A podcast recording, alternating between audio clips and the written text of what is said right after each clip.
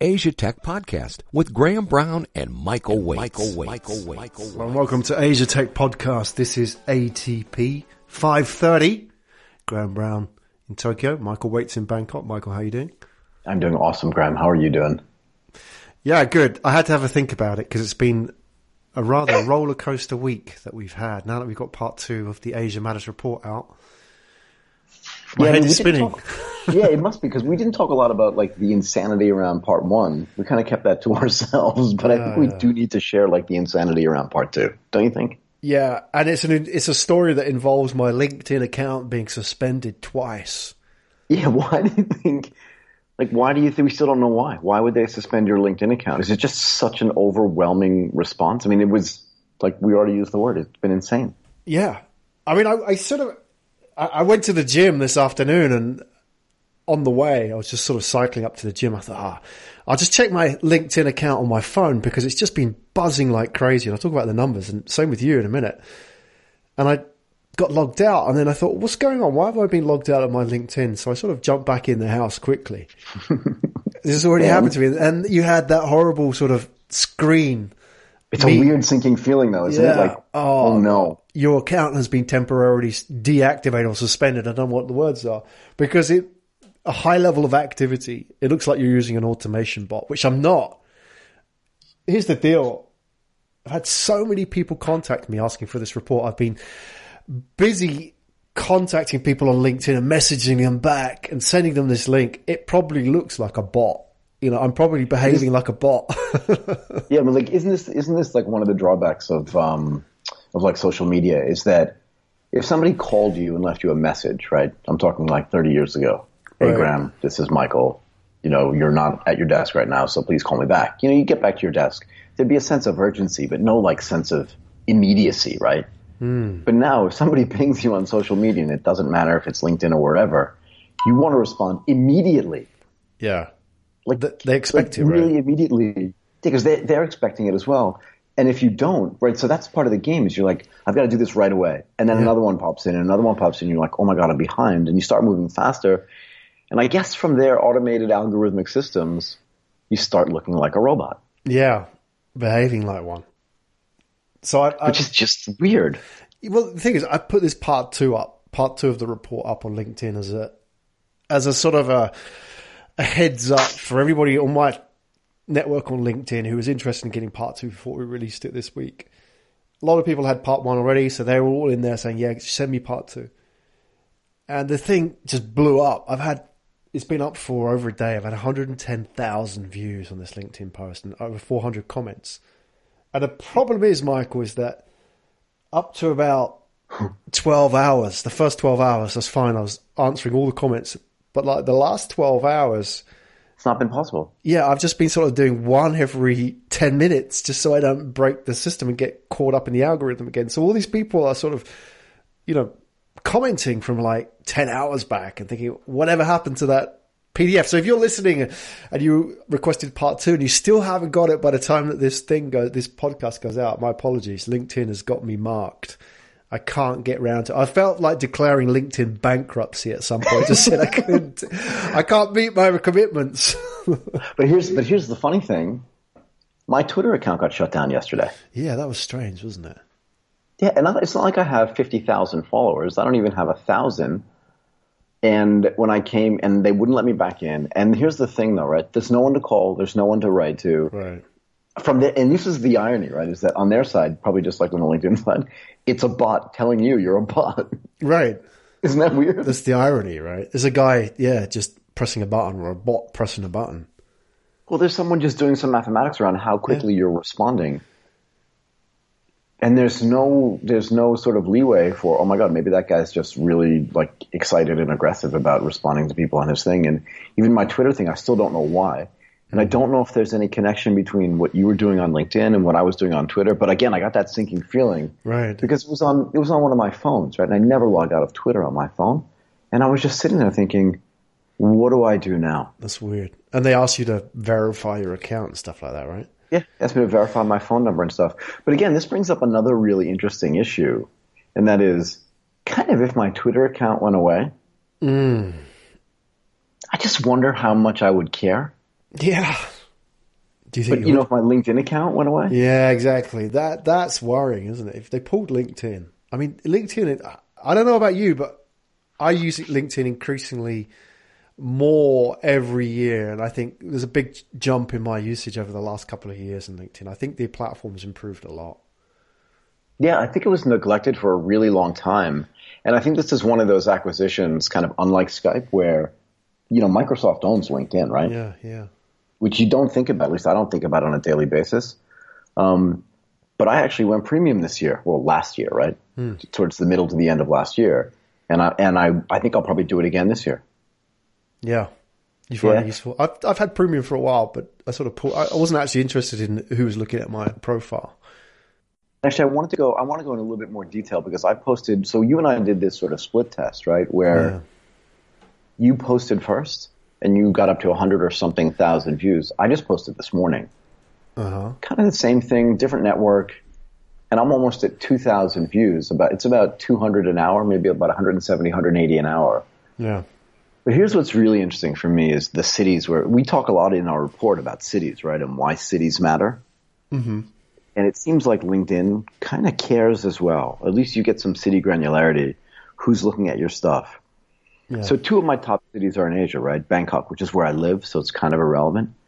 And then Jakarta in Indonesia. But after that, it's Sydney, San Francisco, London, New York, Tokyo, Mumbai, and Bengaluru. And that to me is almost as fascinating. Hmm. I don't know, just the city breakdown is really interesting. So, you know, obviously Sydney, San Francisco, London, New York, not in Asia. Right, right. And remember, those markets, I call them markets, right? But Sydney's been open all day, but San Francisco, London, New York really haven't been open as like trading markets or business markets because I did it at seven o'clock in the morning, which would be seven o'clock at night in New York. Hmm. I don't know. Just the whole concept is really interesting, and it also stands to reason that you and I have completely different networks as well. Well, here's the thing: that part two report post that I put up this week. I'm just having a look at my city analysis, just as you're going through yours. Yep. Here's, here's my top four cities: London, Tell me. Yep, London, but that's weird because you live in Tokyo. Right, right. But I'm from London, right? But, so London, yeah, I guess. New York, San Francisco, Sydney. well, what does that tell you, though? I mean, that's just phenomenal because this is a report about Asia, right? I mean, number five is Bangalore, Bengaluru, right? But yeah. that's fascinating because you know, even like I'm looking down the list, you've got like now you've got Mumbai, Paris, Jakarta, Delhi, right? There's no Tokyo, there's no Bangkok, no Singapore, right? Which is where a lot of my network is, right? But it's just fascinating. It just goes to show that people are interested in this Asian topic. And I wonder, even if you went back a year, two years, three years, what the kind of breakdown would have been. I'm sure it would have been very different because people now are thinking, Asia, I've got to think about this stuff now, right?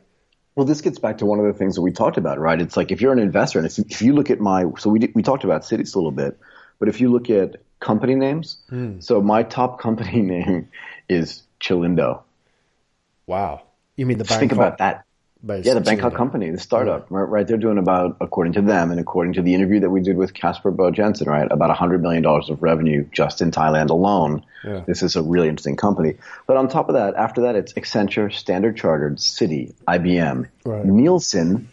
Think about it, Nielsen. Research company, right?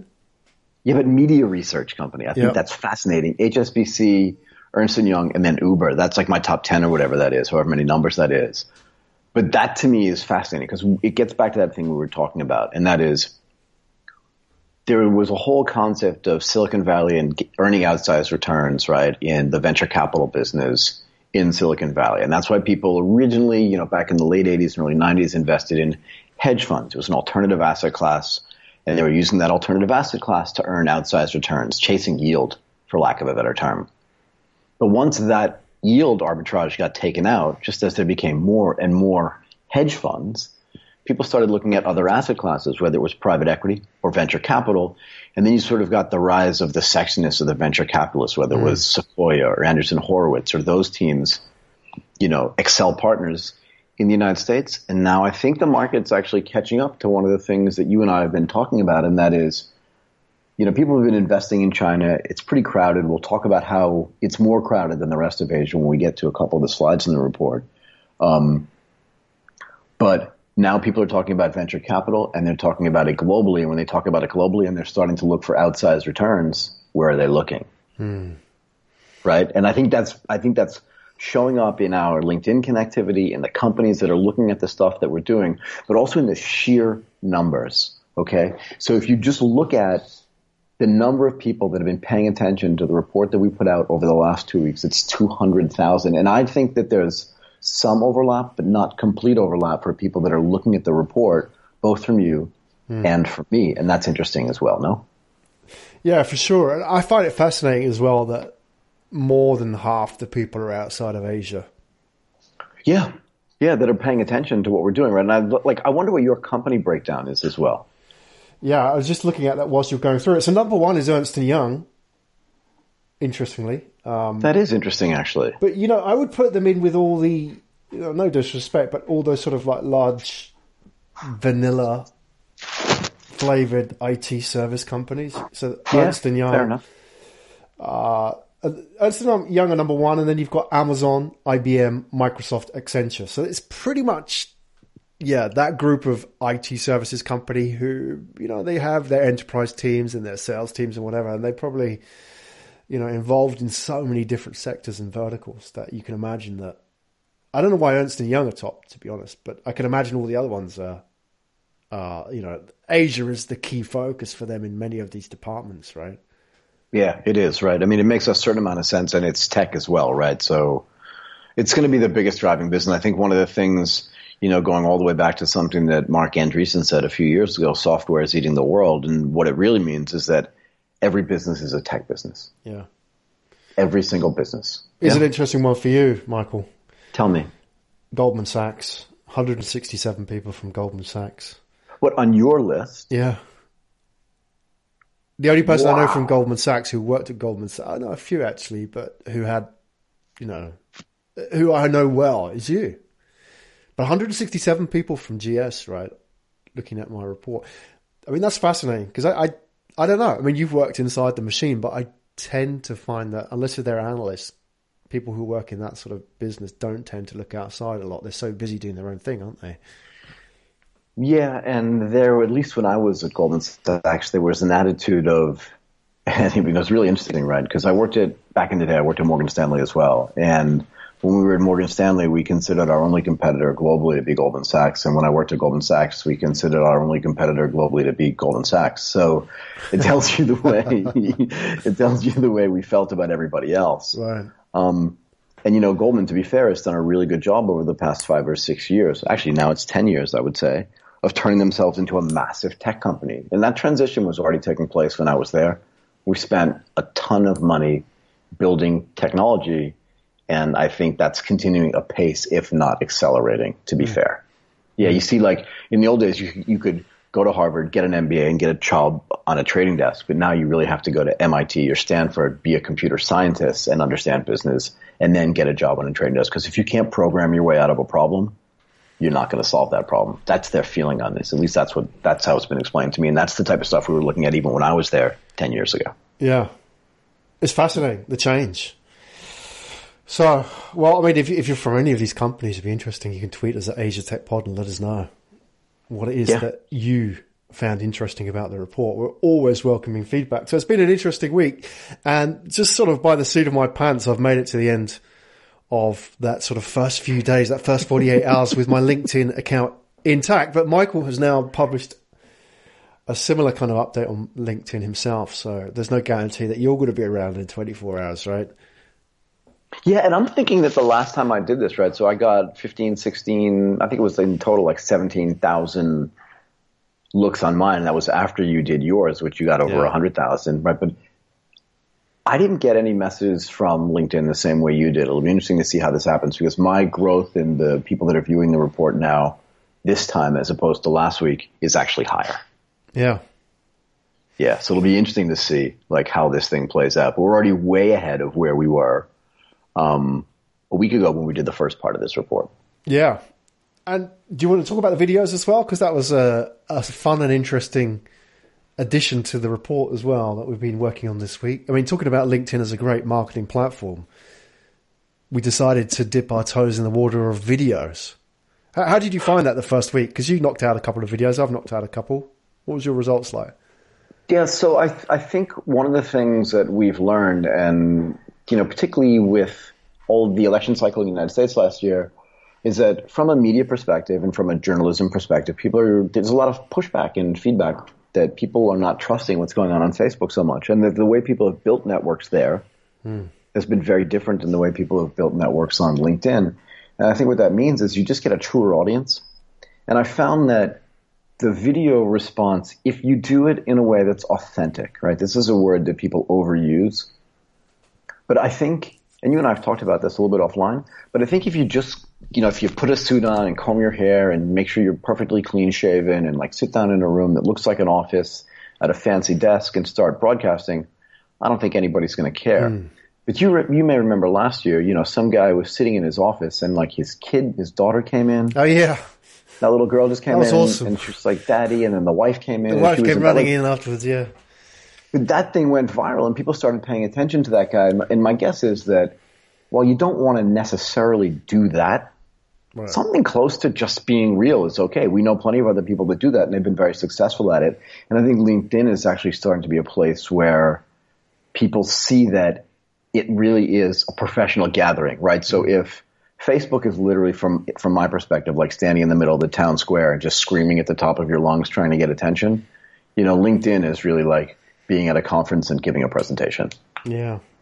if you have to make a comparison. But I find it a really great way to do it, and I think that people are actually watching the videos and engaging with the videos as well. A minute, two minutes at the most, right? Just so people pay attention. I mean, what's your feeling? Yeah, definitely. I, I best piece of advice ever given to me in marketing was don't make two versions of yourself. And Yeah. it's always tough because you know you and I, a little bit older, we grew up in an era where there always was two versions. So if you looked at the silver screen, people were quite polished, weren't they? I mean, you didn't sort of Yep. rock up into the silver screen and you had you're unshaven and you know just wearing a t-shirt and uh, as, as I am most days when I work, right? right To be honest, right. and a pair of shorts or whatever. You couldn't do that on TV. So, you know, if you were the expert that was wheeled out to talk about something, you couldn't appear like that. You had to be, you know, well groomed and you had to have the suit on. That's what we expected. And you couldn't, certainly couldn't do it in your back office in the home, right? And there was a time, isn't it, when people started working at home, say like in the 90s, people started working at home, but they would hide the fact that they worked at home. So when people said, Right. oh, you know, where's your office? It's like, oh, I've got an office in town, which is just sort of a virtual office or a, an address, right? Right, right, right. But now, you know, I find that you can get more work done outside of the office at home than you in your home office than you can in an office, right? There's no distractions, there's no office politics, there's no commute. You just get focused, right? So, you know, why not then that come across in the video? And I think the video is sort of like the, the slowest moving part of all of that kind of chain of expectations, isn't it? People now say, oh, actually, this guy can get on video and it's quite obvious he's at home, but that's cool. And he, because I'm just listening to what this guy's got to say, right? Yeah, I think people are happy too. Like, I think there are plenty of people who ask me on a daily basis. So, are you? Because I used to have an office, right? And I used to have an office in, you know, obviously in an office building, and I would take meetings there, whether it was venture capitalists coming in town or whomever, startup people. I'd meet them in my office, and you know, I cycle through a group of people that I see, and if I don't see them for six months or so, one of the first questions they ask me is, "Are you still in that office?" Hmm. And I always say no, and nobody seems to be that disappointed Right. Exactly. if that makes sense, right? So no, no one cares. No one, it's not some sort of black mark or some pock mark against you. People are just really happy, like, oh, awesome. So you're here, whether it's a coffee shop or that type of thing, nobody cares. And, and I think that that's a, I think that's a secular change in how people are working. One of the other topics that we've talked about a lot over time, right? Yeah. Well, if you've seen any of the videos that Michael and I have produced on LinkedIn, they're about a minute long and there's often an unshaven expert appealing, appearing on the screen. That would be either Michael or myself. But the point is, is that the point we're trying to get across is the information, right? And opinion. So interested to hear your feedback. Thanks to everybody that's commented on them so far and shared them. And a lot of people shared them as well. That was kind of interesting. I found that, you know, people you know, because it was a one minute long video, people found it easy to share because it was a simple one pointer that they could help reinforce, you know, something that they were interested in, right? So yeah, keep the information and the uh, the comments coming on the videos. We'd love to hear your feedback and you know see how we can take it from there. So it's all good starting point with the video. Hopefully that will become a regular feature. Yeah, absolutely. I think it's a, and I think it's a great way to communicate with people that, you know, some of the stuff that we do is long form. This podcast is long form, and I think that's important as well. But there is a way to um, to do short form as well, and I think that works too. Great. Well, we survived the week. Should we jump into the report? Yeah, let's talk a little bit about that. What was causing all the problem in the first place? All the hullabaloo, the palaver, right? Yeah, a little bit of that. Exactly. What was all the fuss so- about? Well, so I want to talk about this just for one more second. So there was a little bit of pinging noise in the background for me, Yeah. and that was my phone. Just like people still ping me on LinkedIn and on Facebook for the report, so I'm turning it off. but just so you know, that's what that was. That was live. That was live. He's at the coalface. Yeah, exactly. It's now off. Okay, where do you want to start? You want to let's talk. Let's, let's talk a little bit about this report. What makes it different than Yeah. the previous one that we did? You know, what what's different in in section two than we did in section one? I think it's really important, right? Yeah. Well, last week, if you listened to ATP 520, we introduced as a heads up on this report to give you a flavor of what it was about. It was about, you know, what makes a great startup city. What we want to talk about today is this slide 30, effectively. If you've got the report in front of you, have a look at slide 30, which is the startup city matrix, which is really about understanding, trying to map out Asia and put all the cities in a matrix, a quadrant effectively, so you can understand what the flow is. So if you're interested in trends, you can front run the trend effectively. You can anticipate what the market's doing there. So I think this is the key in report two, this startup city matrix, because it helps us explain the whole number of different facets of the startup ecosystem in Asia, such as, you know, where is the capital moving to next? Not where is the capital now. I mean, everybody knows the capital's in China, but where's it going next? So that's the key. The startup city matrix, it's slide 30. You can see the quadrant there and we sort of break it down in slide 32 into the four areas, which are frontier, front running, market momentum and market plateau in those four Yeah. stages. Should we talk about wanna- what that means in terms of what it means in capital and so on? Yeah, I do. I want to talk about slide 30, okay? And we, you know, because I want to focus on this a little bit more, and I'll, I'll tell you why. So I had a meeting with somebody today, and we were talking about, you know, this, but just the overall idea about like why Asia does matter and how people are really starting to pay attention. And, you know, this is a guy that's been living in China, spent some time in Chiang Mai, was in Singapore last week. So he's been all over the region and very involved in sort of the startup scenes and ecosystem across the region. Mm-hmm. And when I showed him, you know, he hadn't seen part two yet because he's more in my network than in yours. And I showed this to him, you know, sitting down having a cup of coffee. And he was like, Oh, you just did one of those charts. And I'm like, No, no, it looks like that, but this is actually a different way to look at the quadrants. And the closer we looked at it, the more impressed he was. Remember, he spent most of his time in China. Right. And he, the first place your eye goes on this chart is to number four, but really you should start at number one. I think. So what does it mean? This is not just a stage, this is a stage of investment, it looks like to me, right? So if I start down at the bottom, it's early. And you can tell the GDP per capita because that's what the size of the bubble is as well. So in the bottom right hand corner, you're talking about Manila mm-hmm. and Ho Chi Minh City. And let's just jump above to the number four where it's crowded. Beijing, Shenzhen, and Shanghai. And I think this is really sort of one of the main points that we're trying to make is that China's important. It's a gigantic market. But as we were talking about kind of all last year, you know, if there's one person working on an idea in Singapore, there are probably 25,000 people working on them in China. Mm-hmm. Yeah. And from an investment perspective, just from an investment perspective, right? It just means more money is getting invested in China, which means that your ability to earn outsized returns, something we talked about earlier, is just going to be lower. It doesn't mean it's not possible. Right. And remember, I was talking to a guy who was essentially based in China and he made that face at me first, like, you don't know what you're talking about. And then he kind of paused and said, yeah, yeah, if you're just doing it on a comparative or on a relative basis, and that's why quadrant number two here is actually really interesting, emerging. Hmm. Right? These are cities where there's a, these are cities where there is a tech ecosystem, there's a tech infrastructure, and yet there's still a massive opportunity there. And Jakarta is a really great example of this. Seoul too, you'd expect it to be further ahead, but because of the way, you know, Samsung is like 20 something percent of the GDP in Korea, which means that the startup space is going to be really different. And we talked about this before. Hong Kong, because of the bubble size, has a decent sized GDP in that city, but it's hard because if you want to build a startup there, and again, I was at the the Bangkok Venture Club meeting this last week, last Thursday, I can't remember, and there was a guy who was from Hong Kong, who was here trying to raise money, and I said, you should be able to raise money in Hong Kong really easily, and he said, there's plenty of money there, but most of it's still going to existing businesses and manufacturing businesses, not to software businesses, and I think that that's also the case. You can see all the way to the left in that quadrant, Tokyo and Fukuoka as well. But just the mere fact that they're there, I think, is important. But what does that tell you? Jakarta, as we've been talking about, and Bangkok, which sits just on the other side of that dividing line between sort of emerging and accelerating, with GDPs per capita, so GDP in the cities, almost the same. That's where your two biggest opportunities. Mm. Taipei would make an argument about it that maybe the opportunity is just as good in Singapore as well.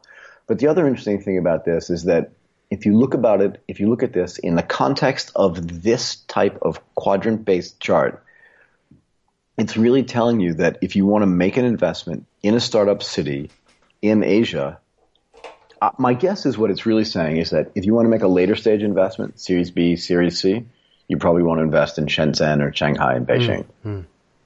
Does that make sense? Yeah, yeah. if you want to take more risk and have a bigger outsized return, you're going to put your money in Bangkok because it's accelerating. And it just means that there's a massive opportunity for business building, right? Because what that Jakarta um, bubble tells you is that there aren't enough startups in Jakarta yet. Hmm.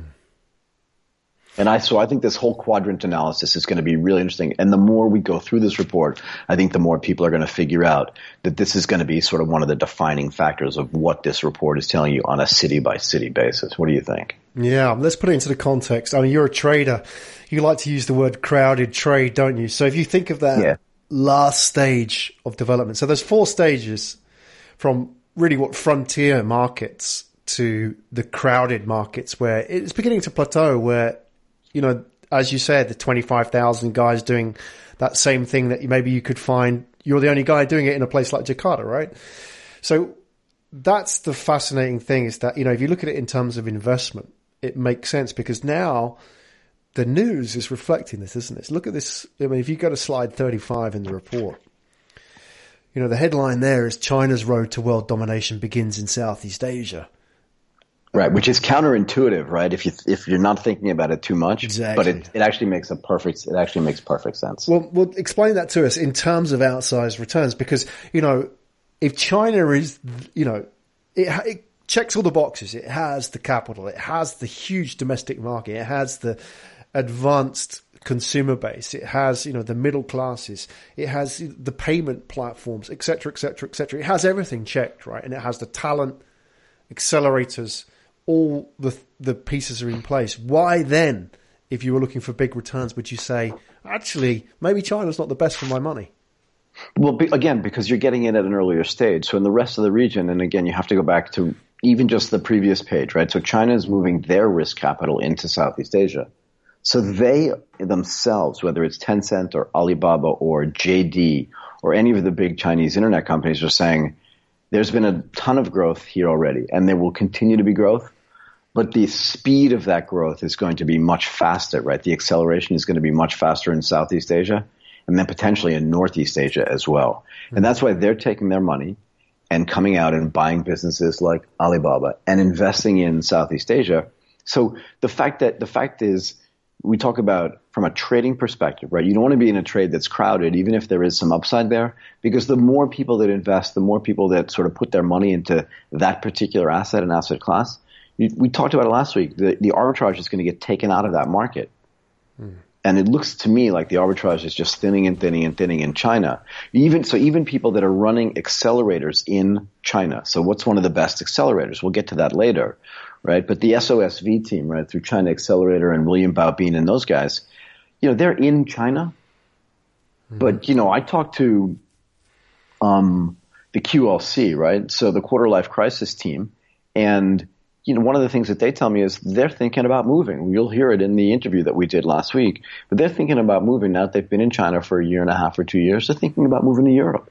Why? And the reason why is because you can be anywhere in the world right. to run the business, which means that just the interesting thing is that what the China Accelerator people are doing is not only investing in companies that are only going to be in China. And a mm. lot of Chinese companies are looking to expand into the rest of the region, meaning into the rest of Asia. And what that means is that as that money moves slowly but surely into their first location, which the news is telling us, this is not us telling us, right? This is what TechCrunch, they're saying that this is going to, and the Asian Review, that this stuff is going to come into Southeast mm-hmm. Asia. And for those of us that have been putting our money into Southeast Asia for the past five or six years, it just means that the investment returns there for people that are already in is going to accelerate as well. And that's really important. So does that have a difference at the the the startup level, at the accelerator level? Because it's you know we're talking about people like Alibaba, JD, etc., and their investments, right? But if you are a, a startup in an accelerator, etc., would you actually experience it? Would you now say, okay, look, I'm in China, I have to go out of China to be successful now because if I stick around in China, I'm just going to come up against all kinds of competition, not just for my products, but also, you know, in terms of capital competition for my idea, right? So will that now be a pressure that they'll feel? You know, you come out the accelerator and you think, got to get out of China. Yeah, look, I think one of the things that a lot of these startup companies are learning when they're in Shanghai or Shenzhen or in Beijing or some of the other 15 cities in China that are bigger than New York City, mm-hmm. I think what they're finding is that because the competition there is so intense, that again, in relative terms, when they not leave physically, but when they start to move or expand their businesses outside of China, all of the difficulties and all of the sort of challenges that they encountered when they were in China will help them grow in a place where there's just less competition. Like think about something in China. I forget the name of the business. I think it's QQ. I can't remember, but where they do this streaming thing with GIFs, yeah. right? So it's just video streaming. Somebody sits on the other side of the camera and you can pay them with gifts or in money. Mm-hmm. Right? This is all completely legitimate. But that business model doesn't necessarily exist yet in Southeast Asia. It's just starting to happen. So if you wanted to compete with that business in China, it's probably impossible. Mm.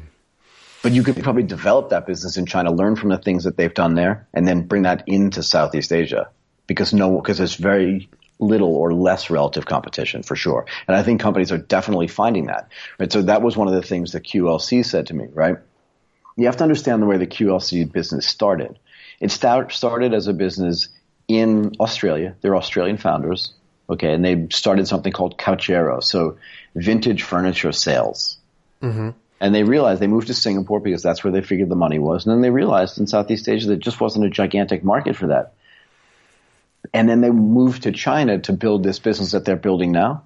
And the intensity of the competition helped them do two things. One, raise money. And two, understand that now they had to build their businesses globally. Mm. Yeah. So what about, there's a lot of people in our network who have a very defined focus on China And it makes complete sense because it's such a huge market. And now there's an increasing amount of external interest in China as a market which people can tap, not just as, you know, for the consumers, but also for investment and so on. And, you know, it's a place that people could possibly relocate to as well.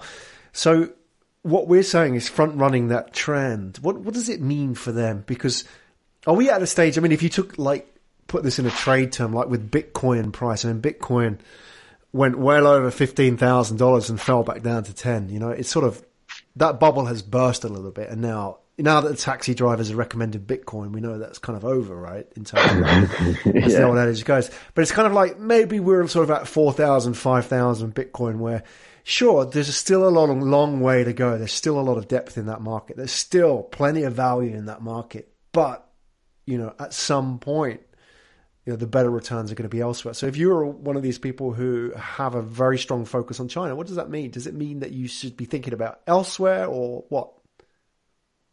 Yeah, I mean, I think it means you just need to diversify. Right? But this is one of the things about trading any kind of market is you cannot be unless you're just going to fix yourself. So there were traders in Tokyo used to do this. They would just trade five banks. So if they were trading stocks on the Tokyo Stock Exchange, they would come in every day as a proprietary trader. And if there were 1500 names in the index, they'd ignore almost all of them and they'd just trade banks. Mm-hmm. But they just trade the car sector because that was where they could make a difference. And I think you, you always see similar things happen as markets mature. So you'll have people in China that can focus on, you know, Chinese healthcare because maybe that has a lot of growth. And if you're following the secular changes there, you'll see the Chinese government has, or, or the insurance sector, right? So those two sectors where there has not been a lot of innovation in the startup space and there's still plenty of room there. But unless you're an expert there and you're on the ground, right? So again, Accel Partners, SOSV, all China Accelerator, unless you're on the ground in those cities, it's going to be hard for you to benefit from those changes, right? So I think in that sense, that's how as a trader, that's how it's going to impact what you look at and how you invest.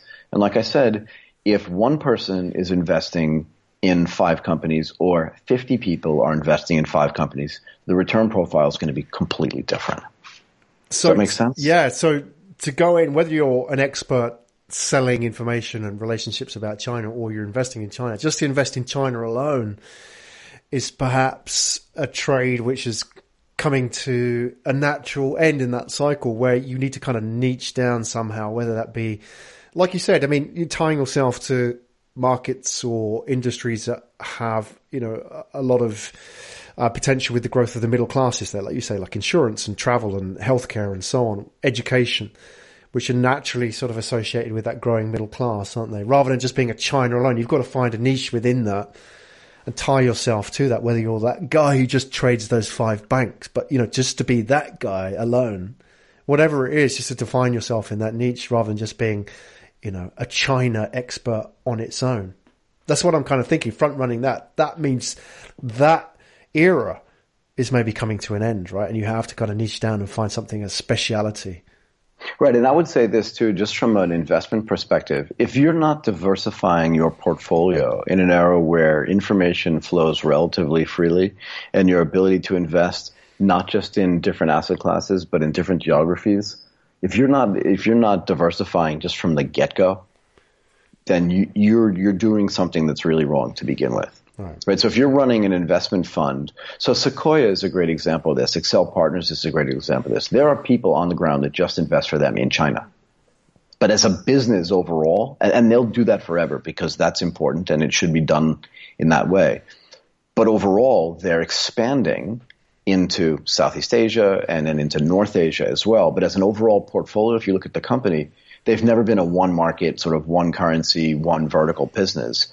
Because if you are, you're you're just you're messing up your your your potential returns. It's just a bad way to invest in any market, right? It's just to have one focus. Mm. We'll, we'll take a look at Jack Ma this week, unless you've been sort of living under a stone. You know, every other post on LinkedIn this week was Jack Ma's video at World Economic, yeah, Davos, right? And that's fascinating, isn't it? Because if China was big enough on its own to sustain a business like that, he wouldn't be there you know, but he's out there. He's in the US promising a million jobs to Donald Trump.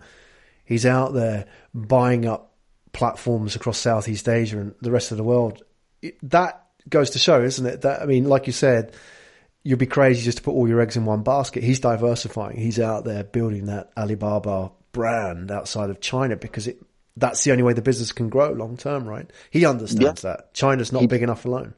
No, it's not. And even so, if you look at let's look at two similar businesses, right? So Amazon took 20 years before it really started going international. Mm-hmm. Maybe 18 years, right? They opened up an office in Singapore last year for the first time. Okay. And Rakuten, which is sort of an equivalent business to Amazon in Japan and had been very successful, um, just failed at every turn to build that business and expand that business outside of Japan. And they've retrenched actually. Hmm. But the, their biggest problem is Japan is, has never been a market that's big enough to sustain itself only 100 and something million people and getting smaller because the birth rates are low or negative, right? But they're going to have Rakuten's a business that's going to run into really big problems, just like Yahoo and just like some of these other businesses that are in Japan. And that's why the really smart companies in Japan, like Toyota and Honda, have been expanding globally for decades. Mm. And that's why they're never going away. And the Chinese are already starting to see that. And the speed at which they're doing that is actually really important. And it comes full circle to what we were talking about earlier. If you look at all the analysis that you've done as you went through and prepared this report, they're putting their money into Southeast Asia first. Right. Uh, we, we could see this with some of the high profile Chinese uh, startups like the bike sharing startups like Mobike and so on, right? You know, yeah, yeah. I mean, they really are the embodiment of this this quadrant, right? That they understand that they have to be outside of China now to keep growing that business because inside of China it's saturated. I don't know how many bike sharing startups there are in China at the moment, but you know, you could throw a stick and probably hit a dozen of them, right, in your local Yeah. town. So these guys are outside and they're rapidly expanding, not just in Southeast Asia, but all over Europe as well. So that makes Yeah. sense. It does. And what was the name of that startup? Did we talk about this maybe a month or two ago? I can't remember. It's so competitive in the sort of dockless bike space that one of the guys or two of the guys, one of the teams that had taken a decent sized investment just like vacated. Right. It was just so competitive they just vaporized and disappeared. Remember was that Blue Bike? I don't want to say the wrong name. Yeah, yeah. But I'm pretty sure I can look Were it up those the two guys that just kind of went off the map? Yeah, they just Right. took it was like forty million or fifty million bucks. I can't remember, but I think it was like Blue Bike. I'm looking it up now because that's what the internet lets you do, right? Blue Bike China. I don't know if that's the right one, but before I sort of say it, Right. Yeah. There you go. Fascinating. So that's sort of a, a roundup of that that quadrant. So the startup city matrix gives us a heads up on where the market's going, right? And you can apply that to a number of different areas. We talk about the six key components of a successful startup city in Asia. You can apply that matrix to role models as an example. So if you break down those cities, it's interesting that, you know, each of those cities is kind of at a different development stage when it comes to role models in the startup ecosystem. Like you have the early stage markets, the frontier markets, where, you know, if you took Ho Chi Minh City or Manila, many of those role models locally are sort of expats who have sort of grown out of the expat scene there. But as you sort of move around clockwise around the matrix, you start developing celebrity entrepreneurs like you maybe have in Tokyo. Rakuten's a good example, right? Mikitani, yeah. Yeah, but you you find it in markets like that. You might have Mikitani, but you don't have the local grassroots entrepreneurs, like people who are just sort of a few stages up from the average startup, right? Who could kind of give people, you know, a clear path which they could follow, right? And then you have that third stage where Bangkok and Singapore, where you're starting to get grassroots role models, and then fourth stage in China, where you have a very well developed narrative about role models, but they're maybe not known internationally, right? So you can apply that matrix to see how things are developing and across all those sort of six components of a successful startup city. Yeah, I think I think this this sort of quadrant based way of looking at the entire you know city by city sort of categorization that you've done it actually ends up being really powerful. Right. I think it's better than a lot of the ways that other people look at it. And I like the way it gets broken down, not just by sort of sector. I mean, not by, um, by, uh, you know, whether it's crowded or early stage or whatever, but you also put the GDP per capita in there because it gives you a sense for scale too Right. If that makes a certain sense, right? So if you're looking to invest in a particular city or at a particular time, you can see where the biggest GDP is in any particular city. And I think that that's important for scale and size.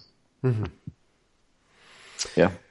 For sure. I've got a, uh, maybe it's a bit early to throw in a couple of questions. I've got a couple of questions today that came back from the report. I want to maybe bring those up. Is it, do you want to do those now or you still want to talk a bit about the matrix? No, let's do it. Let's answer some questions. Yeah, I got one question. I sorry, I've scribbled these down because I forgot that we were going to do questions today because I was just kind of backtracking on the LinkedIn account We're earlier. just so trying to get your LinkedIn stuff set up. yeah, I know. Yeah, I got one. It's interesting. We talked about entertainment and conversation in the report as ways in which uh, you know how how the startup cities can mature around that startup matrix and how they can evolve and progress around it.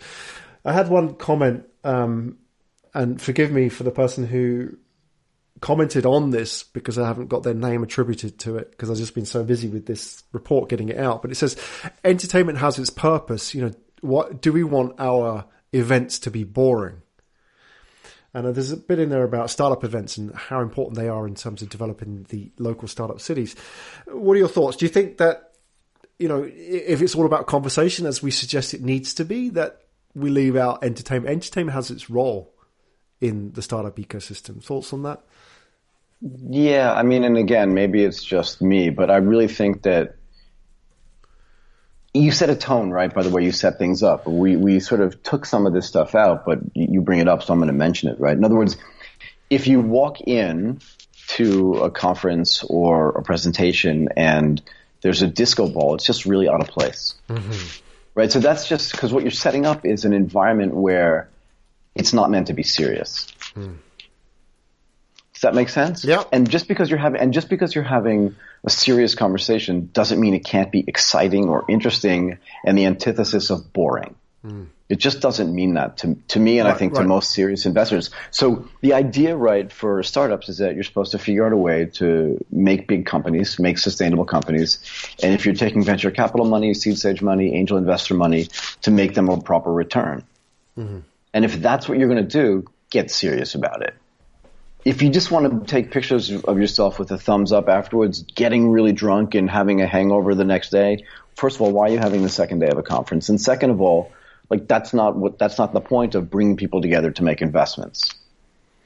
It's just not the way it works anymore. I think we've learned over time that like a few things. One, nobody makes a great decision when they're inebriated. Second of all, nothing good, nothing good happens in the dark right? So that means if you're partying out at two o'clock in the morning, you're not going to make a great impression on a, on a potential investor if you're a startup founder. And if that's your goal, then that's the wrong way to accomplish that. So this whole concept of is it boring? Maybe, but I, I don't think so. Like I've never been bored having an amazing um, business conversation with someone about potential growth and, and market sizes. Does that make sense? Yeah, yeah. I, I kind of find it's a similar conversation when people talk about motivating employees, isn't it? It's like, you know, to motivate your employees, you need to take them on some sort of bonding weekend where they, sort of- Yes. they, they bungee jump and, or they slide down a slide in the office into a ball pit and stuff. You know, I found the most, the best way to motivate employees from my experience is just to give them meaningful work. Right. Yeah, exactly. So I was, it's so funny you mention this because I was having this, and I'm sorry to interrupt you No, no. again, but, but I was having this conversation, this exact conversation with somebody yesterday, right? Because a friend of mine was doing some, helping somebody who was doing some consulting work in the human resources side. And someone came to them and said, you know, we're trying to build morale and, um, you know, do that sort of bonding thing.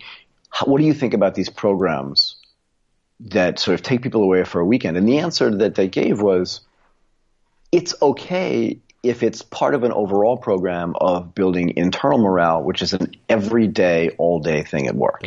And part of that is giving people meaningful work.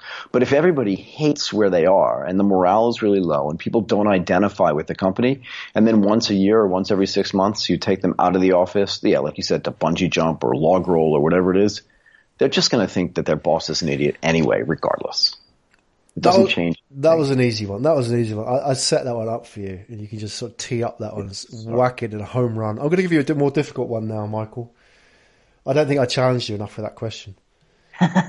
this okay question. This is an interesting one. I often think about this, and um, thank you to Sunil Bhatia for sending me this question. Um, and by the way, you can tweet us questions at Asia Tech Pod. Anything about the report, parts one and part two. Um, so he said, when you talk about Asia, you're talking about top-down startup ecosystems. Startup ecosystems, sorry, start new line. Startup ecosystems aren't built by governments; they're built by local grassroots entrepreneurs. Silicon Valley took 40 years to build. That isn't actually a question; it's just a statement. But I think it's a powerful statement that you know Asia.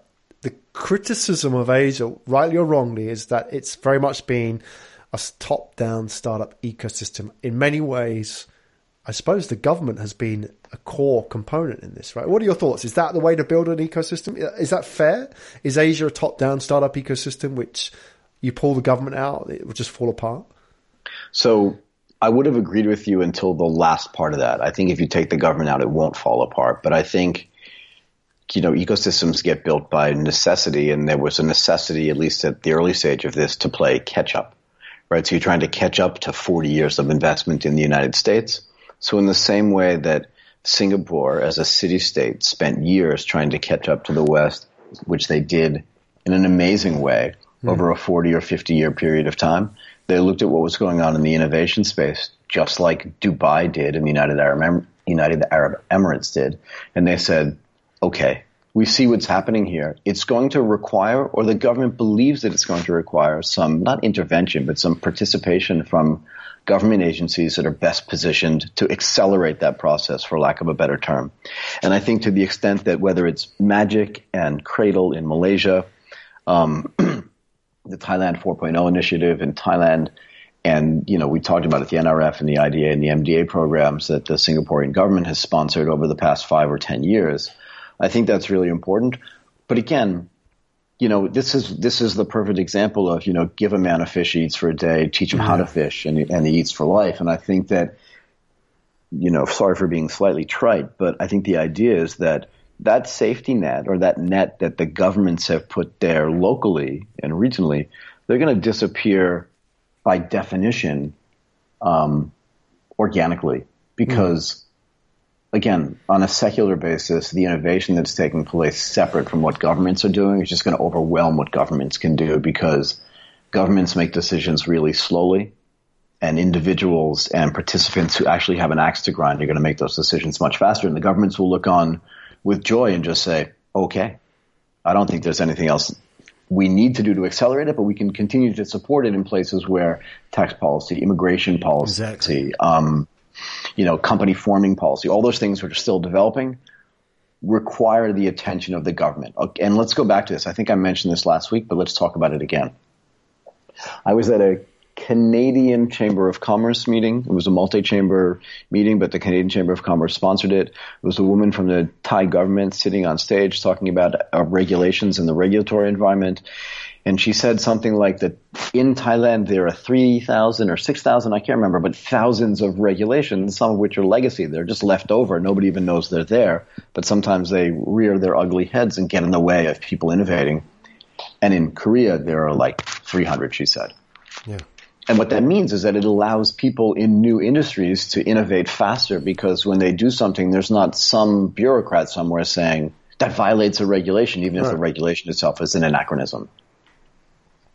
There, there's a role for governments to play, isn't it? I think that's the key. And oft, I think what you're pointing at is that the best role that a government can play is to clear the decks and make it easier for entrepreneurs, right? Yeah, just to, to get out of the way, and to the extent that they can't get out of the way, get other people out of the way as well. Get regulations out of the way. And again, it doesn't mean you make it a free for all, but you just want to make it, you know, a fair and even way to participate. Yeah, uh, this this is part three of the report as well. Coming up, we're going to talk about the home of entrepreneurship, and it's really fascinating how, in many ways, many of the the initiatives and the organisations that you've talked about, Michael, have done a good job of clearing the decks and getting out of the way. And I mean, I only point to the the World Bank data. This is in part three of the report about hours spent filing taxes. So if you're an entrepreneur, Yeah. this is just a good point, isn't it? You know, an entrepreneur in Singapore compared to the US. Now, I would have thought that tax returns in the US were pretty, you know, straightforward, but obviously not. 175 hours a- a year, according to the World Bank, the average entrepreneur spends filing taxes. 175 hours a year. What's that? Four weeks? Compared to Singapore, which is 64 hours. So there's a 100 hour advantage that a Singaporean entrepreneur has over his American counterpart, just not Yeah, filing five days. taxes. Yeah. Five or six days, right? So it's a, it's a long time. Yeah. A week. A, A week, week, not, yeah, a but- week filing taxes. Can you imagine? But again, that, like, and it's not just the tax thing, and I know this is the point you're trying to make. It's just indicative of the environment, right? And that is everything's harder. Right. Overall, taxes is just one manifestation of that difficulty, right? Yeah, yeah, yeah. I, I got a quote here. I mean, this is in part three of the report. I don't want to give away too much from part three because I want people to see it in its entirety. But just as a flavour for it, Jim Rogers, who I think opened our, our sort of series when we talked about this report in Yep. ATP 510, right? Jim Rogers, the legendary investor. He said, um, I lived in New York for two decades. I very much enjoyed it. Nothing works, hard to get anything done. Whereas in Singapore, everything works and it's easy to get things done. It's a lot easier to live here. New York is very exciting, but it's not easy. You know, I think in the context of being an entrepreneur, excitement's fine, but you know, you, you don't want sort of on your doorstep like too much excitement, do you? Because you want to kind of focus on your business, right? And get things done. And sometimes you, you like to have things that are a bit stable. So, I mean, Jim Rogers has been around town. He's been a few places in the world, so he knows what he's talking about. So, He does, and look, at this manifests itself in where, again, we talked about weeks, if not months ago, where the first autonomous vehicles are going to be tested. yeah, It's not going to be in New York. yeah, It's going to be in Singapore if it's not already in Singapore. We called that a year ago.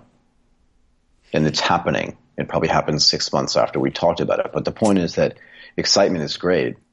Progress is better. So on that note, we've been talking about part two of the Asia Matters report. If you want to get hold of it, go to asiatechpodcast.com slash Asia Matters. We've been talking about the maturity of markets and how there's still a way to go, isn't it? There's still work to be done. I mean, as we mentioned, Silicon Valley took 40 years to build. There's still a lot of work to be done in Asia. Handing it over to you, Michael. You like to serve up a, a surprise every week. What have you got for us? Oh, what's the big surprise for today? yeah, I did just, I wanted to talk about this because again, we'd like to talk about the maturity of an ecosystem and, and why that matters and, and how it manifests itself and how we can tell, right? So let's talk about one of the local publications talking about a company in Singapore called 99.co, which is, you know, heavily touted, heavily invested, by the way, as well.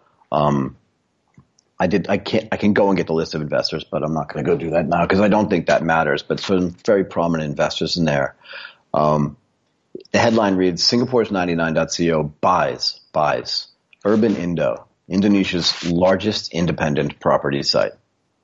Okay, there's like there's so many things wrong just with that headline that we could just take that apart over the next like 15 minutes. What's wrong with it? Well, first of all, it, buying is really interesting. But if you look at the story, it says 99.co, a Singapore headquartered property listing site with prominent investors, don't say who they are, right, has acquired Urban Indo. So is it acquired or bought? In other words, when you buy something, you pay money for it. Mm. You share swap, you do something. When you acquire it, you could just take it. Mm. Do, do you know what I mean? Like I can acquire your pen. I could acquire your chicken at dinner if you weren't eating it. Right. So do you know what I mean? But I don't have to necessarily buy it. But buying means that it's a takeover or an acquisition. You know what I mean? It it puts it in a positive light. I'm not so sure this is such a positive thing. And it says the largest independent. Is that what it says here? Indonesia's largest independent property site. So what is that saying? Because iProperty is bigger. Property Guru is bigger, mm. and, and bigger by quite a bit. So it's really like Urban Indo's in the middle of the pack. And the other thing it says is that 99.co tried to enter this market but was completely unsuccessful. And the final thing that it doesn't mention anywhere in the headline is, however, one uncertainty surrounding the deal is the departure of the founder and the yeah. CEO. That's a red flag. I read picture yeah, and he says, and the quote that they give, and it's from an unnamed source. So there's no like, there's no source for the amount of money that was part of the acquisition. There was no source on the structure of the acquisition. And the people talking about it, he parted ways, that's the founder, with the company to pursue other interests. But again, why are you acquiring or buying a company where the CEO has no earnout and no nothing that's associated with the company? Um, if if that's supposed to be a big story, right? Like I don't understand why that's a big deal because there's nothing that's going on there. Like it's mm-hmm. not a big story. And if you read on, right, it says if you look at the big picture, there's a consolidation going on in this market, and that also, sorry, there's one other thing here that that's really bad. Okay, it talks about it being the biggest, but just by listings. So Urban Indo's 1.2 million active property listings will join 99.co's 150,000 in Singapore. The combination of those two is not nearly as big as the other iProperty or Property Guru. Property Guru in total owns two sites with about almost 5 million listings. iProperty has 2.6. And a listing is not a transaction. Hmm. And I could build a property site in Jakarta or in Indonesia tomorrow and scrape all of these sites and have the same number of listings unless it's not a multi-listing country. But but I don't think that that's a way to measure like whether this is thing, whether this is real or not. So to me, like it won't be a big surprise if this acquisition or whatever it is just completely makes no sense and just ends up being an albatross around the neck of 99.co. Like how are they going to make money from it and how come the CEO didn't stay around? I don't know why this is a headline. But it's indicative, right, of what is it of the market stage? Yeah, of the market stage, like let's get more mature. Can we have a, an article that says 99.co took over Urban Indo at a zero cost or one dollar, whatever it is, kicked out the CEO because the CEO is no longer interested in running because he was competing against two other sites that were way bigger than his, and revenues in Indonesia so far have been lack, you know, lacking. Whatever the truth is, so people can actually understand and make an investment decision on what's going on in that market, whether from a vertical perspective or from a horizontal perspective. But there's nothing in here that makes any sense to me. Right. And again, I don't know, but d- there's no quoted source either. It says the source shared. anyway, Well- it won't be a big surprise if this ends up being a problem. Right. And if you prefer Michael's version of events, then let us know. Tweet Asia Tech Pod. Feedback, insights. Let us know your take on events, not just of, of the big surprise today, but anything we talked about today. Hey, Michael, you're packing your bags? I am. I'm going to be in Singapore February 8th and 9th. Yeah. We're setting up a roundtable there. So this is something else that we haven't spoken. Well, we spoke a little bit about last week, but we're ironing out like the final details.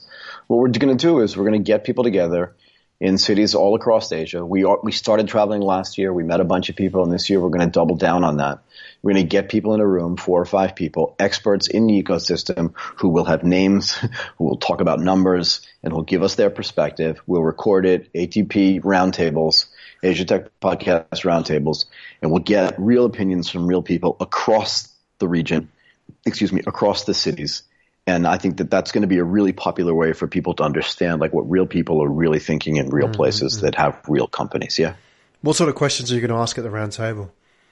Well, the questions that should be answered by every other sort of technology-based journalistic um, outlet, and that is, you know, what are you doing to grow your companies? What are the biggest challenges that you find? How hard was it to really get your investment? You know, there used to be four founders for this company. What happened to the other two? When you said that two other people left, hmm. why did they leave? Is it really to pursue other interests, or is it because it's really hard to build a company culture from scratch? Right? What do you feel about company diversity as something that you bolt on afterwards or something you build in from the get go?